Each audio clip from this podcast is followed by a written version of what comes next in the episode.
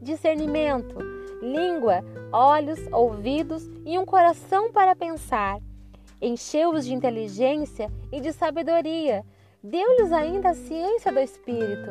Encheu seu coração de bom senso e mostrou-lhes o bem e o mal. Eclesiastes 17, versos 5 e 6.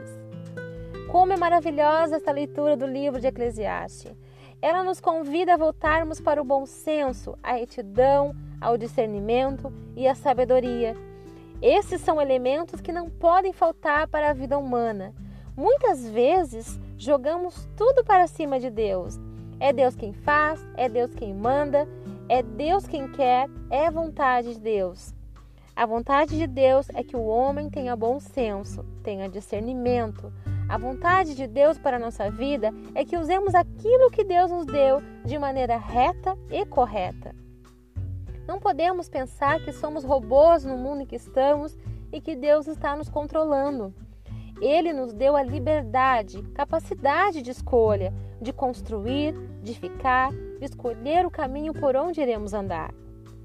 Se escolho ir por um caminho e caio num buraco, não foi Deus quem me jogou, e sim eu que andei com minhas próprias pernas e caí naquele buraco.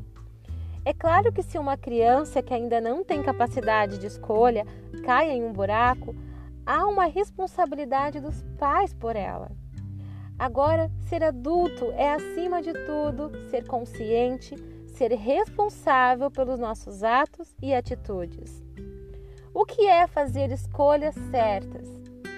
São escolhas que vêm do bom senso, do discernimento, e a oração é importante para termos discernimento nas escolhas. Quando fazemos escolhas acertadas, é Deus quem nos abençoa, que nos dá a sua graça para nos iluminar. Mas não podemos nos esquecer de que as escolhas são sempre nossas. Se como uma comida e passo mal com ela, não foi Deus quem fez ela fazer mal para mim. Fui eu que livremente decidi comê-la. E isso vale para tantas outras situações da nossa vida.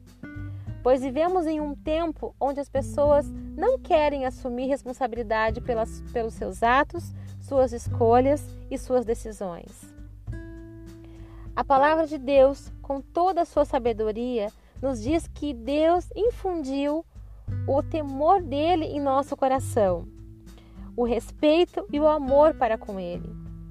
Se o amamos, o respeitamos e o tememos, teremos bom senso em saber fazer escolhas na vida com a bênção e a proteção de Deus. Que tu saibas fazer escolhas certas, usando o discernimento, a sabedoria que Deus já colocou dentro do seu coração. O meu nome é Adriana e esse é meu podcast Palavras que Curam.